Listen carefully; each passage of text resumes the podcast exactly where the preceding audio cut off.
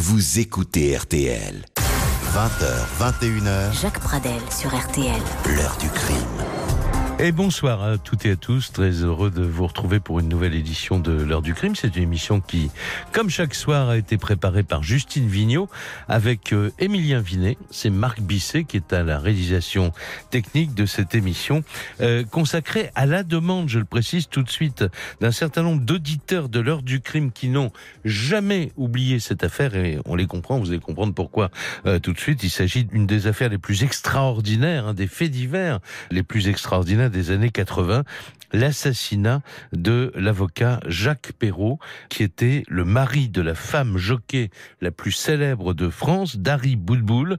Précisons d'ailleurs tout de suite que Dari Boudboul a été totalement mise hors de cause dans l'enquête sur euh, cet euh, assassinat qui avait tout d'un contrat de la pègre, mais en revanche, euh, sa mère, belle-mère de la victime, Marie-Elisabeth Cons-Boulboul, a été condamnée en 1994 à 15 ans de prison pour avoir commandité cette exécution.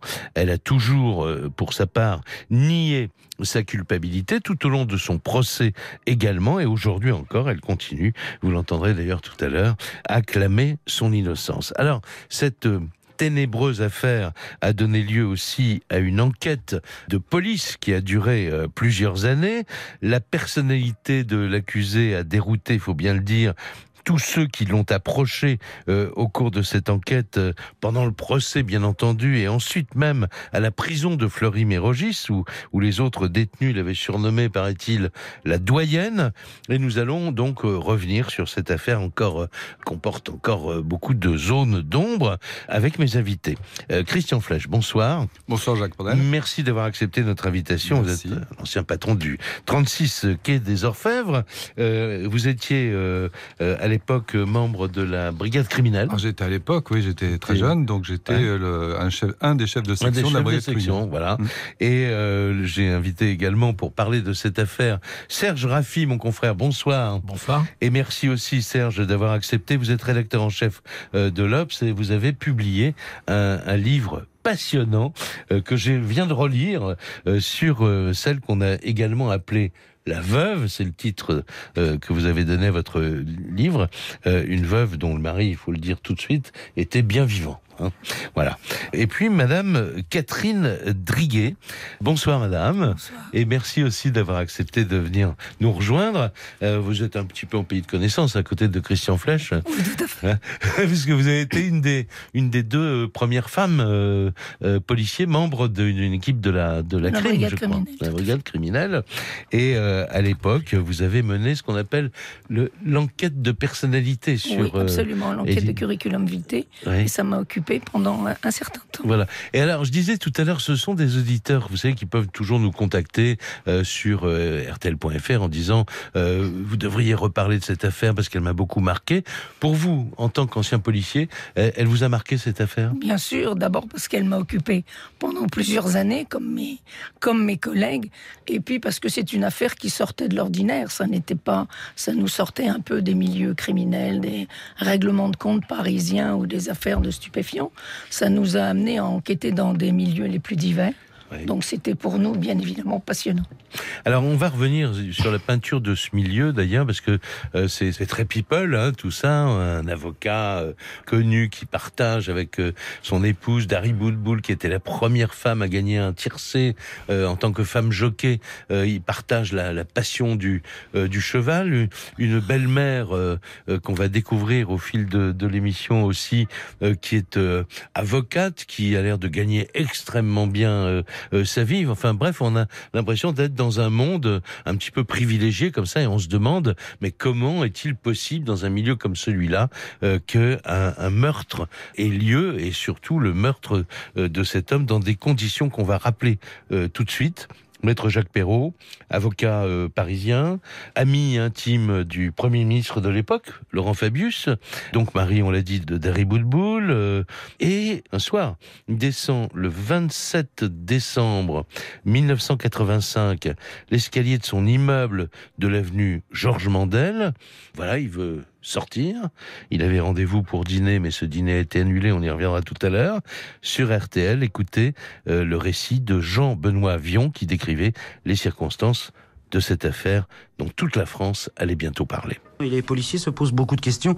Ils ont bien peu d'éléments pour l'instant, car il n'y a eu absolument aucun témoin de cet assassinat. Alors, ce que l'on sait, c'est qu'hier soir à 18h30, Jacques Perrault a quitté son cabinet, situé au troisième étage du 29 de la rue Georges Mandel. C'est un immeuble très chic du 16e arrondissement de Paris. Il s'est rendu au deuxième étage, au domicile de ses parents. C'est là qu'il habite depuis quelques semaines, depuis qu'il est séparé de son épouse Dari Boudboul. Et là, il s'est changé et descendu à pied. Au premier étage, sur le palier, il a été tué. Une voisine a entendu trois coups de feu. Il a reçu au moins une balle dans la tête. La voisine a découvert son corps mais n'a vu personne s'enfuir de l'immeuble. Jacques Perrault était âgé de 38 ans. Il exerçait son métier d'avocat dans un cabinet prospère. Il était spécialisé dans les affaires fiscales et hippiques, mais il n'avait aucun dossier vraiment brûlant. Un avocat sans histoire, m'a dit ce matin l'un de ses associés. Jacques Perrault était un garçon souriant, charmant, agréable, dit ses amis. C'était un ami d'enfance de Laurent Fabius, le Premier ministre, amitié qui ne s'est jamais altérée au fil des ans. D'ailleurs, Laurent Fabius est allé rendre visite avec son épouse cet après-midi aux parents de l'avocat durant 45 minutes. Voilà donc cette cette nouvelle euh, voilà qui tombe sur les radios. Euh, évidemment, ça va faire la une de, de la presse. Euh, les télé, étant donné la la qualité des, des, des, des personnages qui sont mis en cause dans dans cette affaire, on va beaucoup beaucoup en parler. Et là, on va faire une première pause dans l'émission et tout de suite après avec Serge Raffi justement, on va euh, ben on va dire ce que représentait pour la, la France de l'époque ce petit monde qu'on pourrait qualifier de privilégié. Jusqu'à 21h sur RTL. Jacques Pradel. L'heure du crime. Christian Flech, qui dirigeait une section de la brigade criminelle à l'époque, en 1985. Serge Raffi, le journaliste qui a écrit ce livre, que, dont je vous recommande très vivement la lecture, vraiment la, veuve. Et puis Catherine Driguet, elle était inspecteur, elle, dans, dans une des équipes de, de, la crime, et elle a eu à s'occuper de cette affaire pendant plusieurs années. Alors je reviens d'ailleurs à vous tout de suite, Christian Flech. Il y a cet assassinat. Évidemment, il y a une enquête, il n'y a, a pas de témoins, bon, etc. Il y a des témoins auditifs qui ont entendu les coups de feu, mais il va y avoir un, un certain nombre d'éléments recueillis par les enquêteurs tout de suite qui vont euh, vous poser des questions. Hein. Oui, vous l'évoquez, le, le, le, meurtre se passe dans le 16e arrondissement. C'est un endroit très chic, mais là, on est quand même surpris quand on arrive sur place.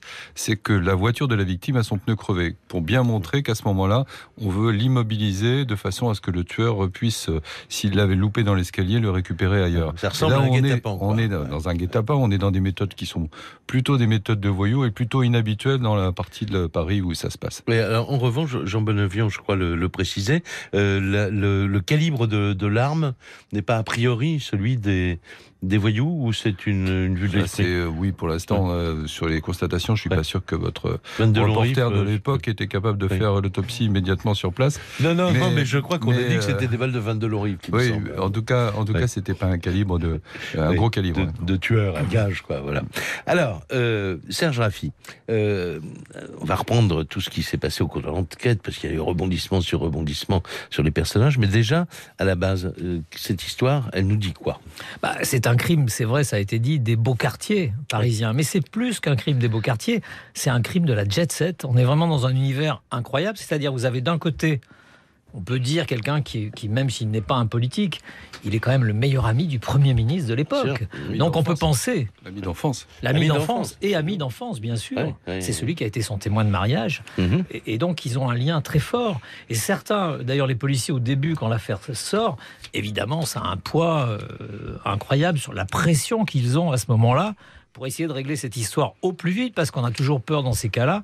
La, hiérarchie, elle dit toujours attention, là, vous êtes sur un dossier hyper brûlant, euh, faites, attention. Euh, donc, il y a déjà des gens qui sont sur des pistes de Jacques Perrault étant mêlés dans des affaires aller de, de vente d'armes à l'Iran, etc. On a évoqué des pistes un peu saugrenues, mais qui quand même étaient là, elles tournaient. Et puis il y a Dari Boudboul, cette espèce de princesse des, des hippodromes, et aussi princesse des radios. Mais elle oui. a été quand même une des stars des grosses têtes de RTL à l'époque. Elle sûr. était partout. Elle était une espèce. Elle voulait faire de la chanson. Mais elle oui. était une espèce de. C'était vraiment un, une personnalité publique, un peu vibrionnante, un peu un peu grande gueule d'ailleurs, correspond bien à l'émission à l'époque.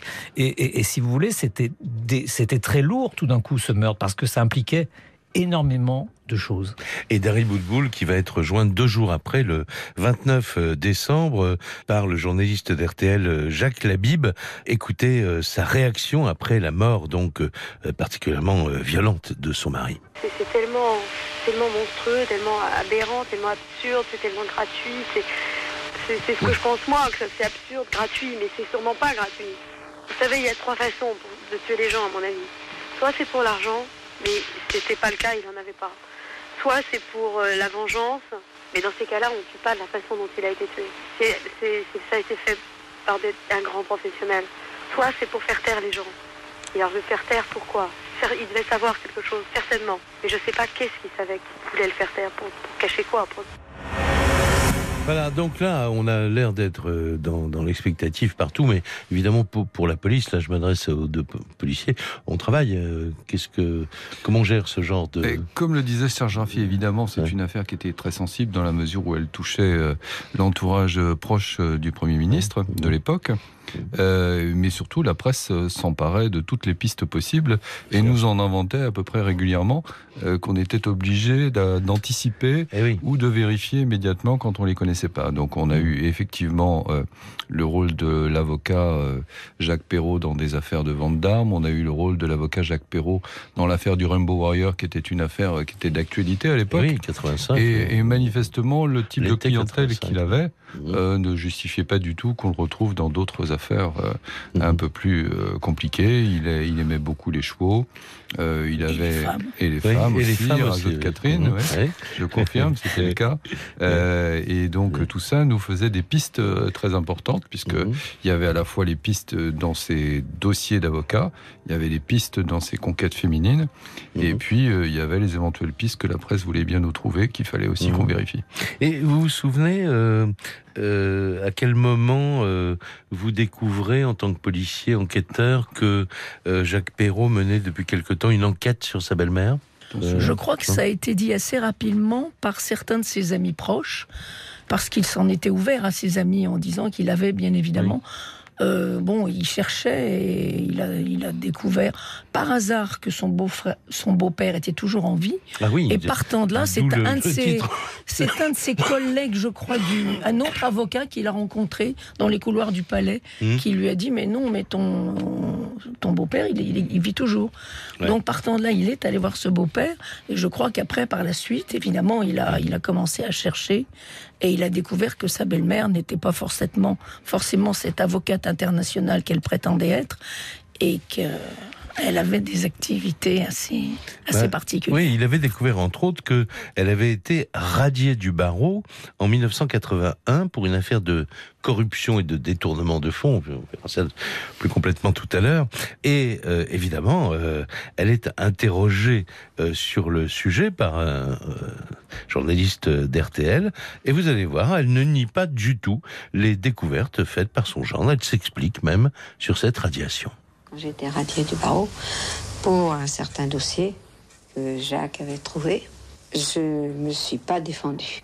Et tous les membres du Conseil de l'ordre qui étaient présents, quand ils sont sortis, ont dit elle couvre quelqu'un, c'est pas possible, on n'a jamais vu quelqu'un faire une aussi mauvaise défense.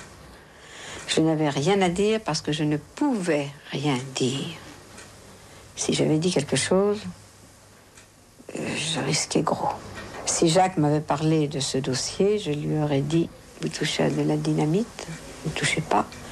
Aujourd'hui, avec la disparition de Jacques, je pense que la police saura suivre du regard où il faut aller rechercher. Mais moi, de toute façon, ce dossier est classé. J'ai donné une parole, je ne dirai rien. Même quitte à devoir passer 20 ans de ma vie à Fleury-Mérogis, je serai à l'abri au moins, mais je ne parlerai pas. On ne peut pas être euh, plus clair. Alors maintenant, euh, est-ce que c'est un mobile euh, possible de supprimer quelqu'un qui a découvert une radiation d'un avocat quelques années auparavant? On va parler de tout cela dans un petit instant avec mes invités après une pause. Jusqu'à 21h sur RTL. Jacques Pradel. L'heure du crime.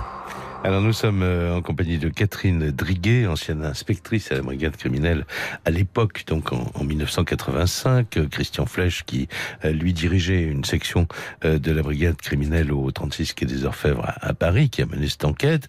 Et Serge Raffi, donc qui lui est l'auteur, et on va y venir un petit peu plus longuement maintenant, de La Veuve, ce livre paru en 94 chez Fayard et qui, qui dit tout, absolument, qui raconte tout, qui nous fait comprendre on est dans une affaire absolument, absolument incroyable. C'est-à-dire que vous donnez toutes les clés pour comprendre alors qui est cette femme. C'est-à-dire qu'il y a tellement de tiroirs dans cette affaire que c'est très compliqué en quelques minutes de la, de la raconter. Pour aller vite, première étape, une jeune provinciale qui rêve de devenir magistrate, qui rate son concours de à la magistrature et qui devient avocate. Elle est récupérée par, un, par une espèce de, de, cabinet d'avocats un peu, un peu étrange, qui ne, avec, un, avec un, un, homme qui ne plaide jamais, elle-même ne plaide jamais, et elle va s'occuper uniquement d'une affaire, mhm. les missions étrangères. Ah. Donc ils sont donc une, congrégation de du, Vatican euh, qui au départ était chargée au début du XXe siècle. Là, on est en 1920 d'aller évangéliser, mais surtout d'acheter des propriétés. mais c'était des grands capitalistes euh, de, de, la parole de Dieu, si vous voulez. Ils étaient richissimes et donc à une époque ils avaient un trésor de guerre qu'il fallait absolument d'une certaine manière dispatcher pour qu'il ne soit pas récupéré par des concurrents, les jésuites, etc. Il y avait des guerres de congrégation extraordinaire au sein de l'Église. Et donc, elle, elle a servi, si vous voulez, de prête-nom presque à une incroyable opération, je dirais, de blanchiment ou de noircissement en fonction des, moments de cet argent un peu étrange hein, des missions étrangères. Elle est devenue richissime parce qu'elle a monté effectivement une fausse procédure pendant dix ans sur une histoire d'héritage d'une famille, etc. C'était totalement loufoque, avec aucun document judiciaire, uniquement des petits papiers comme ça, sur des notes de frais et des documents judiciaires qui n'existaient pas. Mmh. Donc elle a touché des dizaines de millions de francs à l'époque. Elle est devenue richissime grâce à cette opération absolument absurde quand on réfléchit, sauf s'il y a autre chose derrière. Elle a pu s'acheter un appartement avenue Henri Martin. Elle est devenue une espèce de grande bourgeoise qui fréquente les hippodromes, qui achète des, des, chevaux à sa, à sa fille. Évidemment, c'est pas elle qui va les acheter parce qu'elle est très habile. Peut-être que M. Flech et Mme Driguet en parleront davantage, mais c'est une affabulatrice extraordinaire, une manipulatrice extraordinaire mmh. et une femme qui a une capacité à tromper son monde aussi bien ses amis, sa famille que le fisc et que même les enquêteurs parfois ou les juges. Donc c'est ce personnage-là que quelque part le juge à l'époque, c'était le juge Verlaine qui a dû démarrer l'affaire, eh bien a en face de lui et c'est quelqu'un qui est très insaisissable alors on est au cœur d'une escroquerie, Christian Flech. Euh. Alors l'affaire des missions étrangères, c'est une véritable escroquerie qui n'a pas abouti devant la justice, sans doute parce que euh, les missions étrangères n'avaient pas envie qu'on montre que les dons qu'on leur faisait euh, étaient dépensés de cette façon-là. Donc je crois qu'il y a eu un passage de entre la radiation de l'ordre et le passage devant la justice qui ne s'est pas fait volontairement, sans doute à ce moment-là. D'accord, mais pour pour comprendre, il y avait un circuit financier vers vers la, Suisse, avec des comptes euh, numérotés en Suisse. D'abord, l'argent arrivait chez Madame Boutboul, qui ensuite la faisait repartir dans les comptes en Suisse. Euh, l'argent arrivait manifestement, le, de ce que j'ai compris de, des pères, ça arrivait par des valises portées par des pères euh, dans les trains entre la, la Suisse et la France. Et, et, ça se faisait tout naturellement. Et ensuite, il y avait la façon de l'utiliser que Catherine pourra évoquer. justement, vous avez, vous avez, travaillé là-dessus, Madame Driguet Oui, j'ai travaillé là-dessus. En fait, les missions étrangères avaient un bureau à Genève.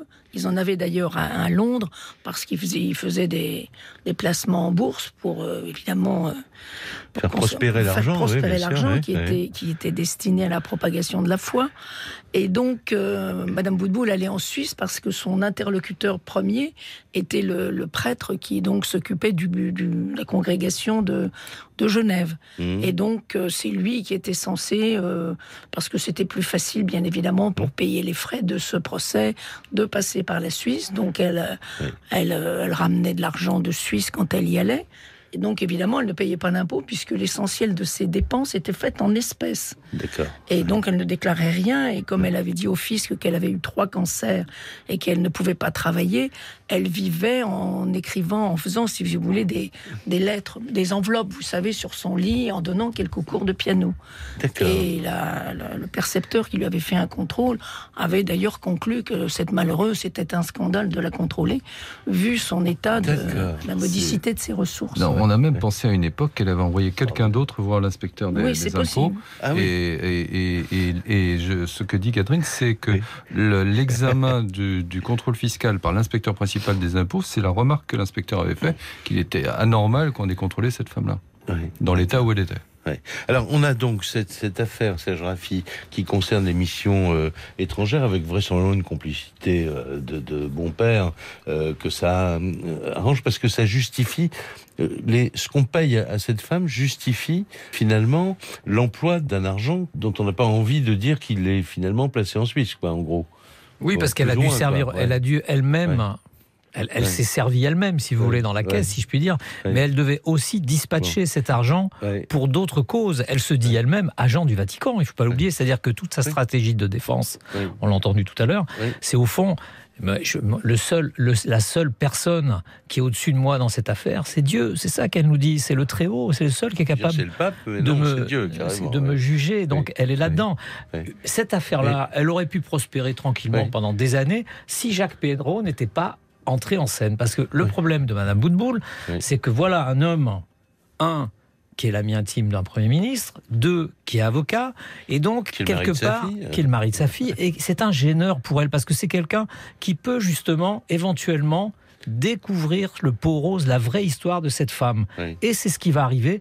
Et dès le début, dès que, dès que Dari Boudboul est avec Jacques Perrault, Madame Conce Boudboul n'aime pas, elle va tout faire pour que ce couple ne dure pas. Elle va même essayer à un moment donné de proposer à, un ami ou le fils d'une amie d'aller euh, séduire Dari Boudboul pour qu'elle se détourne de Jacques Perrault. Elle avait une vraie stratégie de, que, pour que ce couple n'existe jamais. Et ça, c'est très intéressant. Ce qui m'a frappé en relisant votre livre, euh, c'est c'est que et Dari Boulboul et sa, et sa mère sont tout de suite interrogés, mis en garde à vue au quai des Orfèvres. Enfin, c'est pas, c'est pas rien, j'imagine. Non, c'est pas, ah pas, tout, ça va pas aussi vite que ça. Ah. Donc évidemment, on les, on les interroge. Elles sont euh, victimes au début. Oui, euh, elles sont des victimes. Bon, évidemment, on a quelques doutes et euh, même si ce sont des victimes, on les surveille.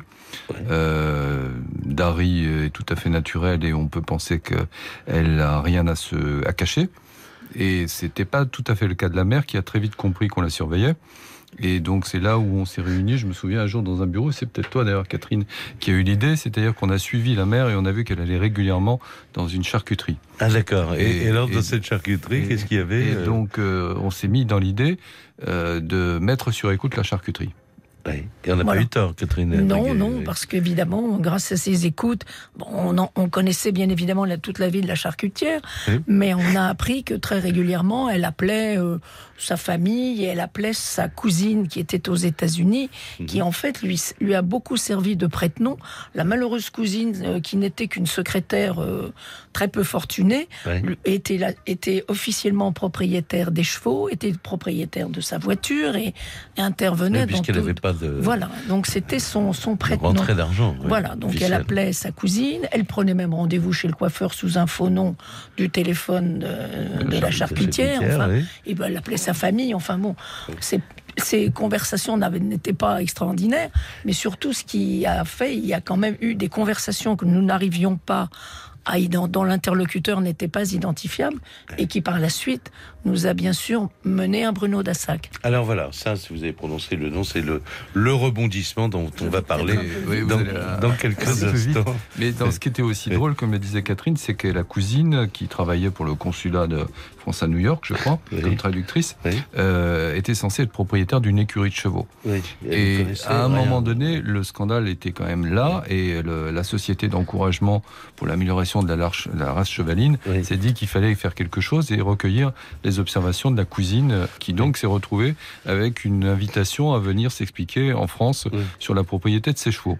Et donc là, c'était la deuxième, euh, deuxième truc un peu amusant, c'est qu'évidemment, on s'est dit que la cousine euh, n'allait pas arriver directement depuis Paris, puisqu'on a compris après que euh, la, la nounou du fils de Larry Boudboul lui avait donné des instructions par téléphone de façon à savoir ce qu'elle devait répondre à la police. Ah oui, d'accord. Et donc, comme elle n'est pas arrivée directement, on s'est mis dans l'idée qu'elle arriverait indirectement à Paris et on a surveillé les vols qui étaient entre New York et Bruxelles. Et, donc, elle est arrivée par Bruxelles, à la gare du Nord. Et éventuellement, on s'est arrangé pour que nos collègues euh, belges nous indiquent euh, dans quel train elle était. Et à quoi elle ressemblait. Et à quoi elle ressemblait. Parce que nous ne la connaissions pas. Et on l'a récupérée à la sortie à la gare du Nord. Euh, et là, elle nous a raconté ce qu'elle devait nous raconter, mais comme elle avait des problèmes de mémoire, elle avait tout noté en sténo. D'accord. Et c'était la, secrétaire de la brigade criminelle de l'époque qui était la seule à être capable ah, de lire la sténo, qui nous a expliqué je, suis propriétaire de chevaux, je machin, etc. c'était assez drôle. oui, c'était assez drôle. Ça veut dire que vous avanciez quand même dans l'enquête, euh, mais en même temps, il manquait des éléments encore évidemment très importants. On s'arrête là, on fait une pause et on se retrouve dans un instant. RTL. Caroline Dublanche. Parlons-nous. Bonjour, c'est Caroline Dublanche. Chaque soir, je vous accueille dès 22h30 pour échanger avec vous sur les sujets qui vous tiennent à cœur. Parlons-nous au 09 69 39 10 11. Prix d'un appel local. Parlons-nous. L'antenne est à vous. Du lundi au jeudi à partir de 22h30 sur RTL. Retour de l'heure du crime. Jacques Pradel sur RTL.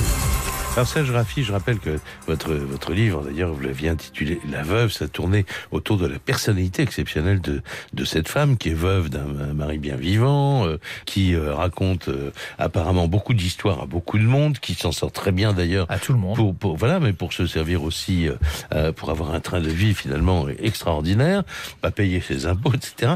Mais quand l'enquête, l'enquête criminelle qui, qui, qui, qui rôde autour d'elle l'approche, bah, elle continue à raconter des histoires alors Madame Boutboul, c'est la, c'est la Matahari des bénitiers. Elle a une capacité à comprendre les enquêtes, à balader les flics dès qu'elle peut les balader, elle les balade. Rappelez-vous par exemple qu'à un moment donné, elle sait qu'elle est sur écoute tout le temps. Donc c'est vrai qu'elle monte cette opération de dérivation avec une charcutière où elle peut aller téléphoner régulièrement, qui permettra justement d'aller plus loin dans l'enquête.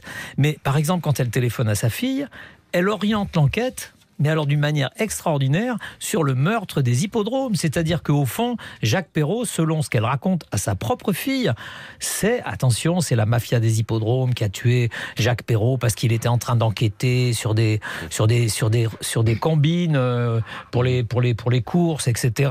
Il voulait justement que la vérité éclate. Donc surtout, n'en parle pas, c'est dangereux, etc. Donc elle en rajoute toujours un peu pour aiguiller les, enquêteurs dans la piste qui lui plaît. Et à chaque fois, elle fait la même chose.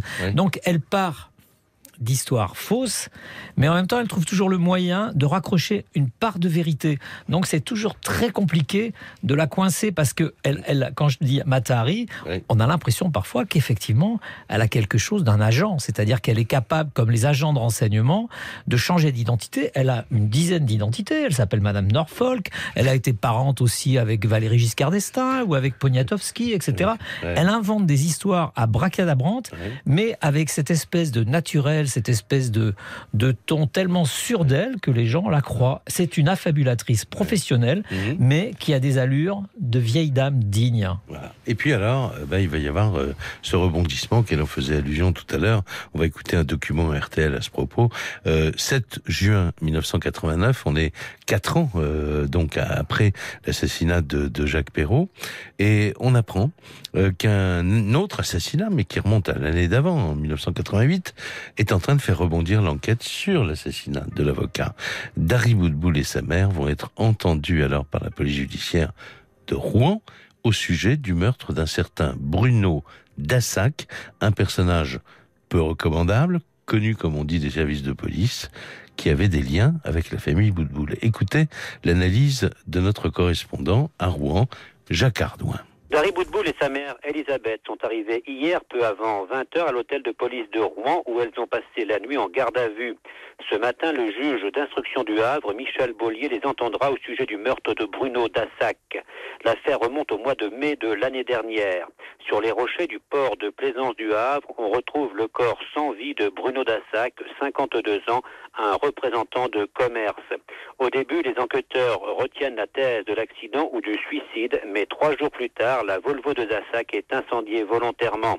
On reprend l'enquête, une autopsie est pratiquée et on s'aperçoit qu'il a été en réalité exécuté d'une balle de 357 McDom dans la nuque. Grand, costaud, Dassac qui aurait été lié au clan Zemmour, fréquentait avec assiduité les cercles de jeu, les casinos ainsi que le milieu des courses hippiques, milieu dans lequel il comptait beaucoup de relations. Sur son carnet d'adresses figuraient beaucoup de noms, certains célèbres comme celui de l'ancienne femme jockey. Et alors, Catherine Driguet, on retrouve la voix de cet homme, Bruno Dassac, sur les écoutes téléphoniques de la charcuterie.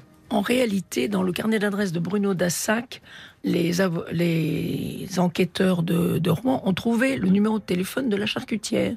Ils sont allés la voir en lui demandant si elle connaissait euh, cet, homme, ce, ouais. cet, homme, Et ça ne lui disait rien. Mhm. Et euh, par la suite, lorsque nous, nous sommes allés la voir, elle nous a dit Ah oui, oui, mais il y a des enquêteurs qui sont venus, mais je ne sais plus où en France. Donc, on a fait des recherches et nous avons découvert que nos collègues de Rouen s'intéressaient au même personnage. Donc, nous avons fait venir la mère de Bruno Dassac. Mhm. Et elle a reconnu la voix de son fils. Donc nous avons compris que l'interlocuteur que nous n'avions pas identifié, avec lequel Madame Boutboul parlait de façon assez mystérieuse, mais parlait aussi de temps en temps d'argent, enfin de remise d'argent, Oui. c'était le fameux Bruno Dassac. Oui. Et c'est ce qui nous a permis de faire le lien entre les deux affaires. Et, et là, euh, donc, euh, Christian Flech, on change d'échelle. là. On est. Alors là, on change d'échelle, mais moi j'ai changé de service aussi. Donc je n'étais plus à la brigade criminelle à ce moment-là. Donc Oui. je laisse la main à Catherine qui, Oui. qui D'accord. D'accord.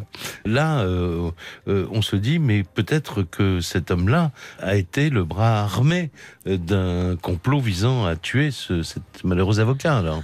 En réalité, nous nous sommes rendus compte que Bruno Dassac fréquentait les cercles de jeux parisiens et qu'à l'examen de ses entrées et sorties des salles de jeu, le jour du meurtre, il était à Paris. Nous n'avons pas réussi à déterminer s'il était sur les lieux du, du crime à l'heure du crime, mais nous savions, grâce à cela, qu'il était à Paris Ouais. et qu'il n'était pas très loin. Et Ouais. comme à plusieurs fois dans la soirée, il est rentré sorti, on a imaginé soit que c'était lui, soit qu'il avait un complice. Mhm. Et c'était. Et, et- et c'était un grand joueur aussi. euh, Absolument. C'était un Dans les cercles joueur. des hippodromes aussi. C'était quelqu'un qui fréquentait. Il était connu dans les casinos de Deauville et de Trouville. Donc le lien avec Madame Boutboul était aussi forcément avec les chevaux. Encore une fois, on a vraiment un monde du cheval qui fait que, que Bruno Dassac, c'était un demi-sel, un militant RPR un peu euh, foutraque, euh, un peu un ancien du sac un peu aussi. vantard, ancien du sac, etc.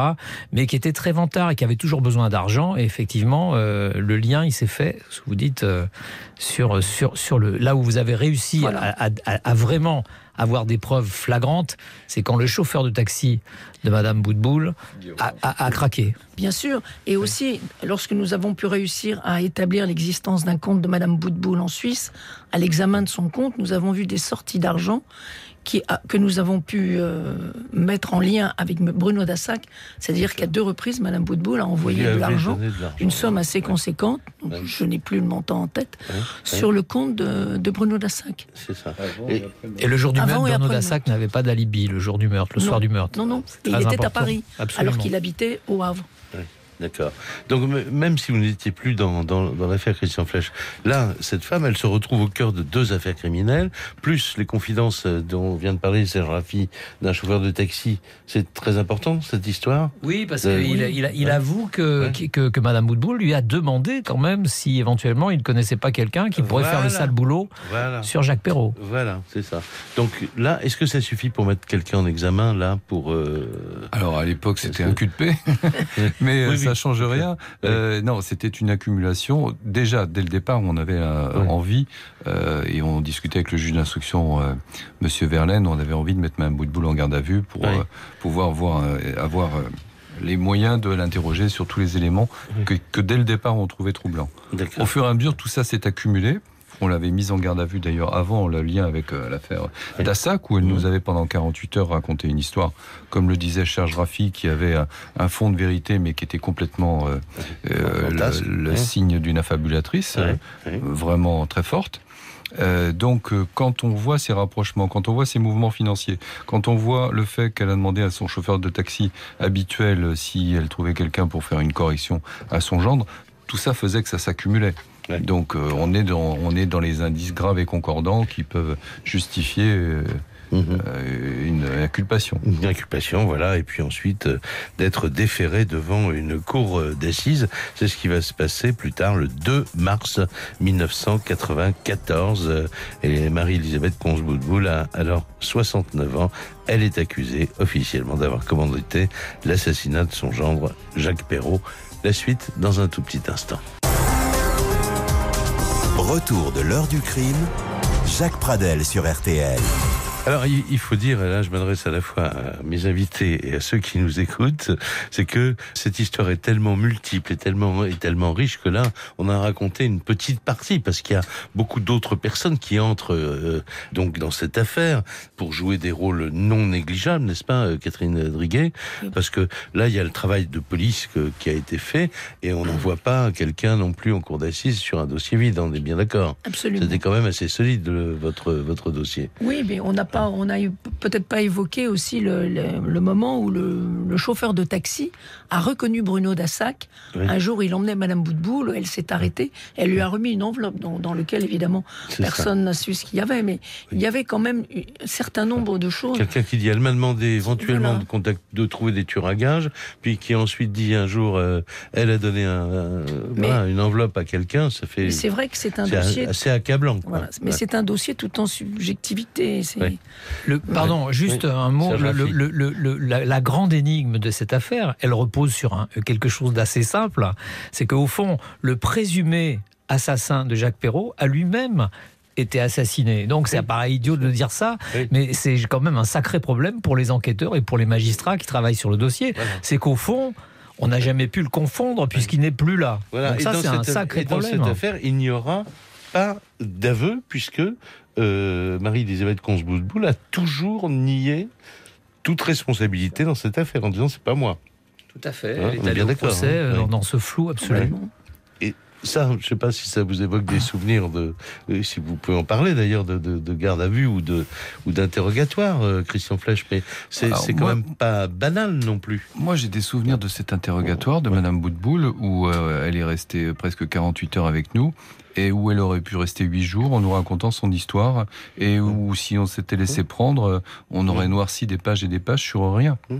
Mais quand sur on rien de vérifiable d'ailleurs. donne des gens des, éléments aussi accablants que vous avez demandé à quelqu'un de trouver un, un, tueur à gage, ou vous avez donné une enveloppe à quelqu'un qui euh, par la suite a été assassiné, qui aurait pu être ce tueur à gage. Alors ça, ça c'est pas ce que la police a pu, puisque la police avait déjà épuisé son temps de garde à vue quand on a trouvé des éléments supplémentaires. Donc ça, ça a été le rôle du juge d'instruction. Mais euh, le son que vous avez passé au départ, où elle explique qu'elle ne peut pas tout dire, qu'il y a des choses, etc., bah, qu'elle est prête euh, à faire 20 ans de prison, euh, voilà, c'est le schéma de défense habituel mhm. qu'elle avait.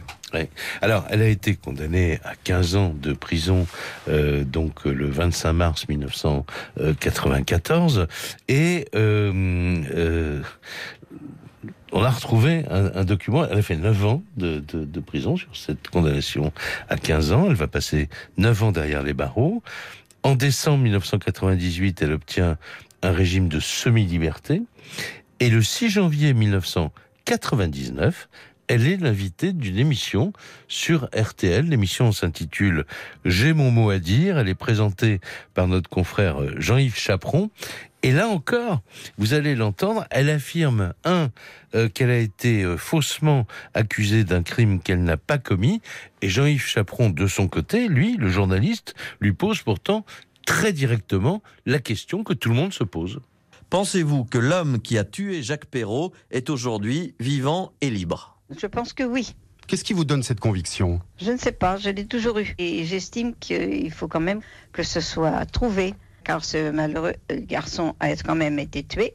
Ce n'est pas moi qui l'ai fait, ni même qui l'ai commandité. Donc il y a bien ou un, il y a peut-être deux personnes à trouver, un commanditaire et celui qui l'a fait. Ou alors carrément celui qui l'a fait. Mais j'estime qu'il faut le trouver. Non pas par esprit de vengeance ou de haine, hein, pas du tout. Parce qu'alors là, je, n'ai jamais eu cette mentalité. Mais parce qu'il faut que la vérité soit faite, quand ça serait que pour mes petits-fils. Je crois qu'en effet, on a tenté de me faire porter le chapeau, comme on dit. Alors là, Serge Raffi, bon, vous avez passé des, mois à écrire ce, euh, ce, livre avec tout ça dans, dans, dans, la tête quand même. On peut pas s'empêcher d'être fasciné par la personnalité de, de, cette femme. Vous êtes dit un moment, et, finalement, ici, elle avait absolument pas commandité. Euh, bah, les preuves formelles, les preuves définitives, personne ne les a. On a un faisceau de, de, présomption, un tissu de conviction, comme on dit, mais on n'a pas la preuve absolue, de toute manière, de tout ça. Mais ce qui est fascinant, c'est qu'elle parle aux policiers en leur disant carrément, il y a des des, interrogatoires où elle leur dit carrément j'adore vous balader, j'adore me promener avec vous. C'est-à-dire qu'elle aime inventer. Elle est dans comme elle est mythomate quelque part, elle s'amuse. Elle est dans elle est dans un jeu de pistes avec les policiers qui est absolument extraordinaire. Et même avec sa juge d'instruction, la dernière, Madame Berthelin Geoffroy, à un moment donné, elle lui dit à la fin, je crois, de l'instruction, tout à fait à la fin, quand elles se disent au revoir, euh, elle lui dit, vous savez, ça, quand même, cette histoire, mon histoire, ça ferait un film formidable. Et quand Madame lui dit, ah ben tiens, vous, dans votre rôle, je verrais bien Catherine Deneuve. Pour Dari Boudboul, je crois qu'elle avait dit Marlène Jobert, ou je me souviens plus exactement. Et la juge lui demande, et vous, Madame Boudboul, qui voyez-vous dans votre rôle? Et elle répond, ben, moi-même, bien sûr. Elle est quand même extraordinaire. C'est une femme qui a largement passé les 90 ans aujourd'hui et qui continue à, dire, et elle dira jusqu'au bout, euh, qu'elle n'est pour rien dans cette affaire. Bon, alors, là, aux deux anciens policiers que je, que je m'adresse, une affaire comme celle-là, finalement, quand on est, quand on a mené l'enquête, quand on a euh, l'expérience des affaires criminelles, etc., comment on se sent par rapport à un personnage qui est, moi, ce que, je trouve, ce que je trouve extraordinaire, c'est le travail qui a été fait. D'abord parce que l'affaire euh, date de 1985, qu'on commence à la voir évoluer quatre ans après, alors que dès le début, on a des soupçons sur Madame Boudboul. Pourquoi? Parce que dès le début, on a le sentiment qu'elle nous balade sur le fait qu'elle a invité son gendre à dîner et qu'elle a annulé au dernier moment. On n'en a pas parlé, en fait. Mais ça, c'est le point qui, dès le début, nous a accroché. Le gendre dit à ses copains, je peux pas venir avec vous faire, faire la fête parce que ma belle-mère, euh, je, dois voir ma belle-mère. Or, la belle-mère a un autre dîner euh, de prévu ce soir-là, et dès le départ, elle ne, elle ne nous nie nie le fait d'avoir eu euh, l'intention de voir son gendre et d'avoir annulé au dernier moment ce rendez-vous. Ce rendez-vous qui n'avait d'intérêt que de fixer euh, la belle-mère, euh, enfin plutôt de, fixer la future victime dans son cabinet. Dans cabinet et de donner un alibi aussi. Et de donner un alibi, mais on pouvait penser que la belle-mère ne serait pas l'auteur de, de, ce meurtre. Donc il a fallu une enquête de longue haleine, il a fallu des moments où on n'avait rien ou pas grand-chose. Il a fallu cet investissement, puisque c'est Catherine qui l'a fait, il a fallu des heures et des heures d'écoute d'une charcuterie mhm. pour que des années après, euh, ce travail euh, aboutisse. Euh, et évidemment, ce, ce, dossier a été lourd par la pression de l'environnement, mais euh, on est satisfait, je pense, d'aboutir, euh, mhm. même si on n'a effectivement pas la preuve formelle. Les faisceaux euh, s'accumulent, les, la conviction de des jurés d'assises a été telle que la condamnation à 15 ans paraît tout à fait justifiée pour nous tous. Tout dernier mot, Catherine. Driguet, vous avez été chargé à l'époque, en tant qu'inspecteur, de faire ce qu'on appelle l'étude de personnalité de cette femme d'un mot, qu'est-ce que vous sortirez si vous aviez à la qualifier, là, d'un mot, à la ah, fin de cette émission J'ai dit à la cour d'assises que M. Raffi a dit que c'était une affabulatrice de génie et qu'elle s'était inventée une vie euh, à, sa, à sa convenance. Hmm. Sa vie, enfin, ce, qu'elle avait espéré faire de sa vie, malheureusement, ne s'est pas passé comme euh, elle l'avait prévu. Donc, elle s'est inventée une vie. Et après, elle est complètement rentrée dans ce personnage. Et je crois qu'il, je me demande s'il y a des moments où elle, elle ne croyait pas vivre effectivement ce qu'elle pouvait raconter. Mais en tout cas, les enquêteurs ont une conviction forte. Et même si les preuves n'ont pas toujours été très solides, nous avons vraiment tous la conviction que c'était pas une erreur judiciaire. Que ce n'était pas une erreur. Que justice est passée. Je vous remercie infiniment. Merci euh, à tous. Je rappelle euh, donc le livre de Serge Raffi, La Veuve. Mais, mais on peut dire que le tout dernier livre, votre actualité, c'est le Tché. Oui, c'est un roman qui s'appelle Les Mains du Tché, qui, euh, qui, qui raconte que peut-être qu'il était vivant en fait. Bon, alors ben, ça nous donnera peut-être l'occasion de nous revoir autour d'un micro euh, d'RTL. L'émission est maintenant terminée. Merci à tous.